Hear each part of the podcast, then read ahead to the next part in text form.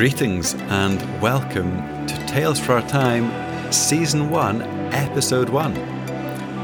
Finally got round to sitting down and recording an episode for this podcast, and I'm very excited. I'm pleased that you've decided to listen in and join us from wherever you may be in the world.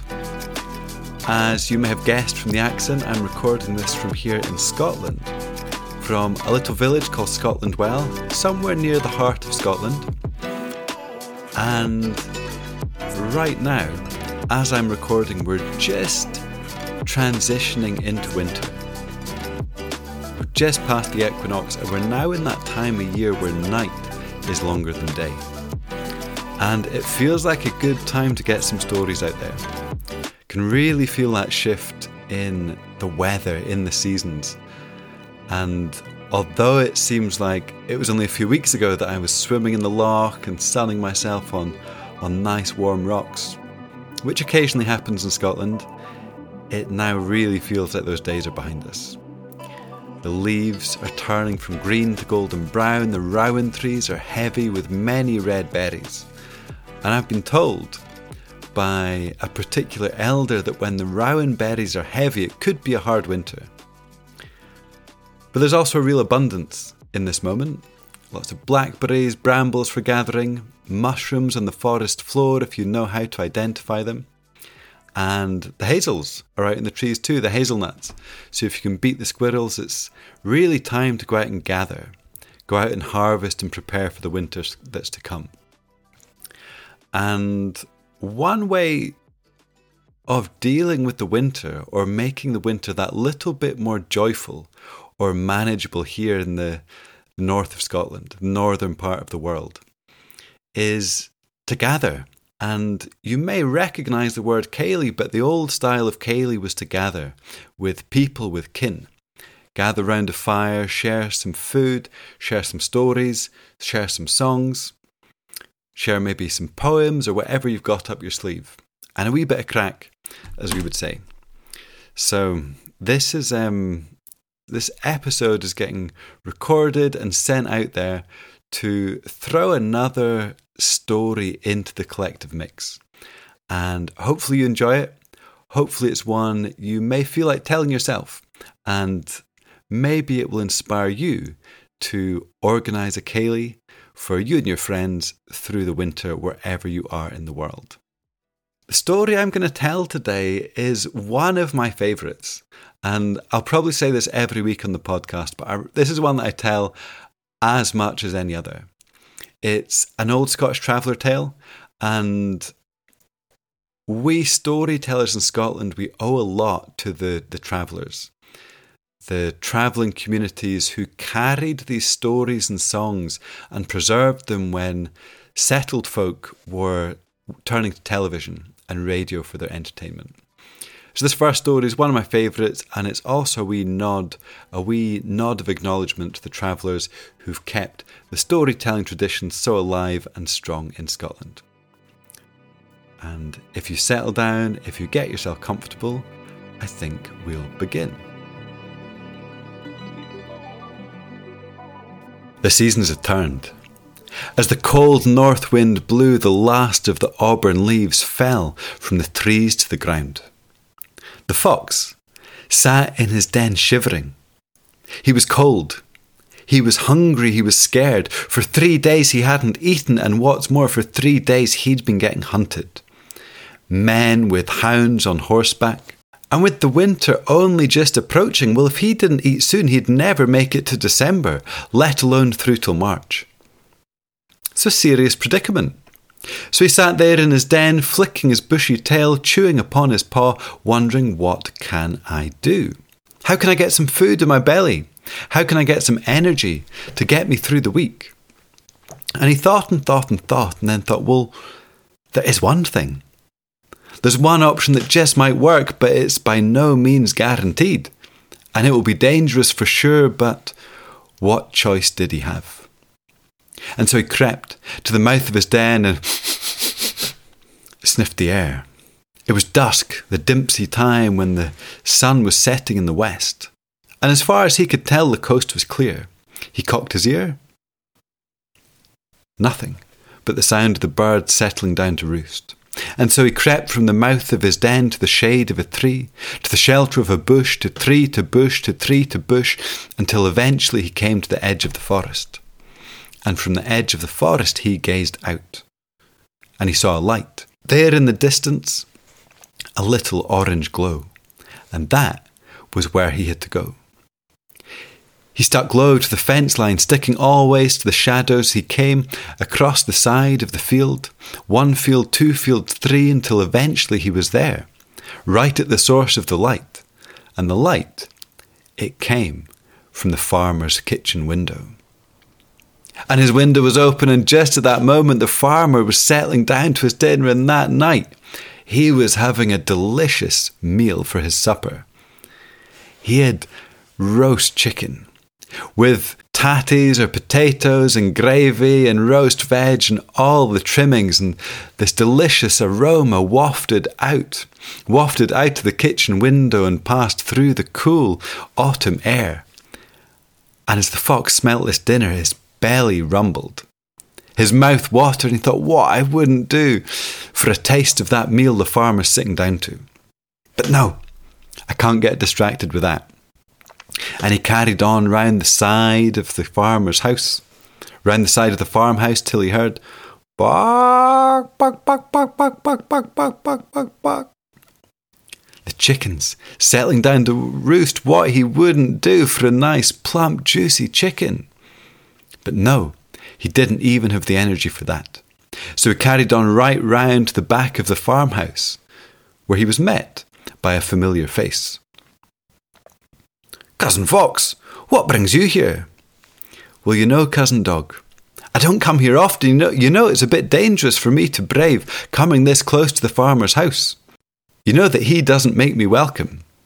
But times are tough, and I felt like I had no choice for three days. I've been getting hunted for three days. I haven't eaten. And I know that you're so well fed here that sometimes you've got a little morsel going spare that you wouldn't mind sharing with an old cousin such as me. On you go, said the dog. I couldn't even nearly finish my dinner tonight. On you go. It's yours. And the fox didn't need to be asked twice. He gulped and gulped and gulped the li- remaining of the dog's food, and he licked and licked and licked the bowl till it was silver and shining and he could see his own reflection in it. And then he sat there panting, contented at finally having a, a decent meal in his belly. And it was then that the dog spoke to him and said, Cousin Fox, you need to change your ways. What do you mean? Said the fox. You're getting too old for this. Running about in the middle of the night, stealing chickens, getting shot at. You're not getting any younger, you know. Well, what am I meant to do? I'm a fox. That's what we do. Get a job. Like me, said the dog. A job? Yeah. Well, what do you mean? Explain this job. What does having a job involve? Well, I'll start with the best parts of the dog. You get two meals a day.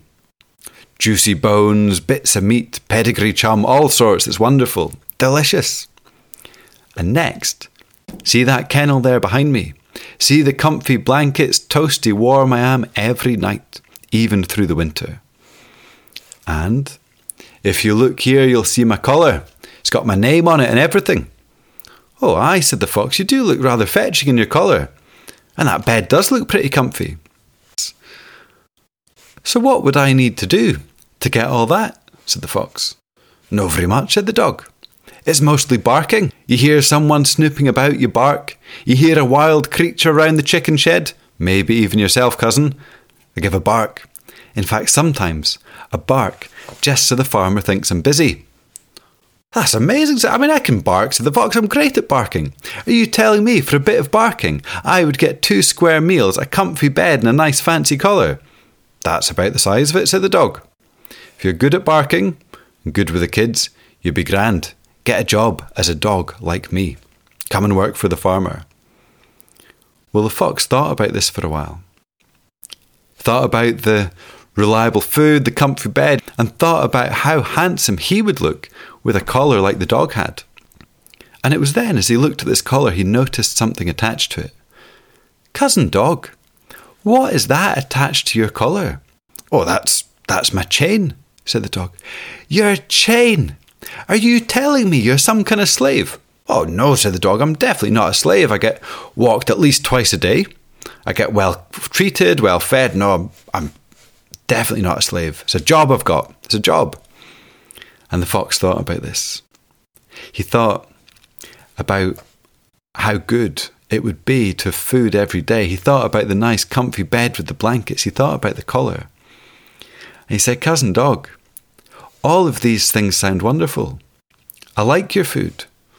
I like the look of your bed. I like the look of your collar. But the thing I love most is my freedom. So I know that the life of a dog is not for me.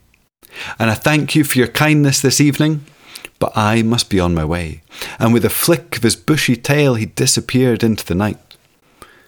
And that was the last time that Cousin Dog saw Cousin Fox. But often, when he could hear that yipping and howling in the distance, as the moon was high in the sky, he would wonder what that wily old cousin of his might be up to.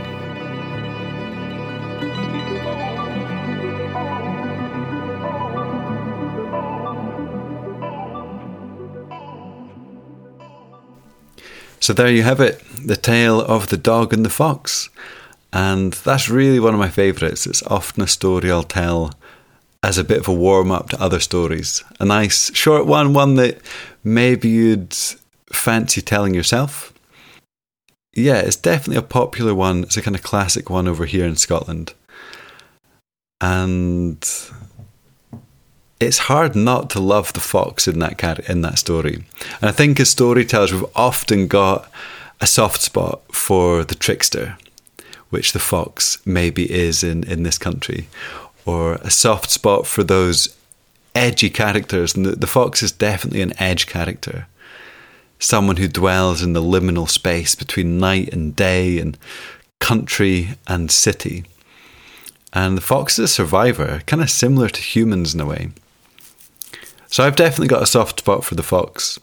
And the way that these stories sometimes work is that you'll tell them for long enough, and over time they reveal different elements, well, to me as the teller. And it was just recently I was telling this story, first live gig in like over a year at Boudafield Festival down in the southwest of England. Really gorgeous festival. And I was there being accompanied by my musician friend, Danny Emerson. Really gifted singer-songwriter. You should check his music out. And again, opened with this story and then told some others and got to the end of the set. And he's like, he came to me and he's like, yeah, I think it just makes sense. I think the storyteller, to lead a life as a storyteller, you've kind of chosen the path of the fox. And it was so obvious, but I was like, yeah, I hadn't really picked up on that. So there is a certain appreciation for the fox. But also over time, recognizing the, the place of that dependability of the dog. And like ultimately the fox occasionally has to go with his tail between his legs and go and ask the dog to help him out. So it really takes all kinds, doesn't it? Poets, builders, teachers, farmers, the works. But it does throw up that question, like what is our non-negotiable? What are the things that we can't sacrifice for comfort? And yeah, if you feel like commenting, maybe mentioning the thing that for you is like freedom for the fox, the thing that is most precious that you couldn't trade for any amount of comfort in the world. And on the flip side, as we head towards winter, I think it is a time to maybe allow a little bit more comfort in our lives. I'm definitely welcoming that. I'm definitely more keen to get the fire on, get some heat in the bones, warm the house up, and rest, that kind of letting go, that need for adventure and that need for freedom that I really enjoyed through the summer. But I would really welcome your reflections, your ideas in the story. Say uh, what you got from it. Maybe there's one moment that stood out for you. If you've got any questions, tips for telling, stick them in the comments below. And if you've enjoyed it, yeah, maybe share a link to this podcast with your friends. Subscribe, like, comment, do all the usual stuff that will help help this podcast grow, as I would hope it hope it will. And just to finish, just to lead out, I'm going to read a wee poem, or somewhere between a poem and a blessing. It's from a book I found recently called Hebridean Altars, The Spirit of an Island Race. And it's a kind of mixture of blessings and poems and reflections that were gathered up in the Hebrides in the century before last. And I think this one I found, this particular piece I found in this book, I think matches nicely with the story today. And with the tra- it's also got a travelling woman, or a tinker woman, as she used to be called. So I'm going to finish with this. Thanks for listening today, and hopefully we'll catch you again next time. This is The Three Comradeships. Said the thriving man to the tinker's wife, "Spell me the secret of your happy life. I could not bide it, I was never made to couch in bracken with the birch for shade. It seems scornful of the things I hold worthwhile, nor am I ravished of the woodland note that breaks in tumult before the merle's apt throat.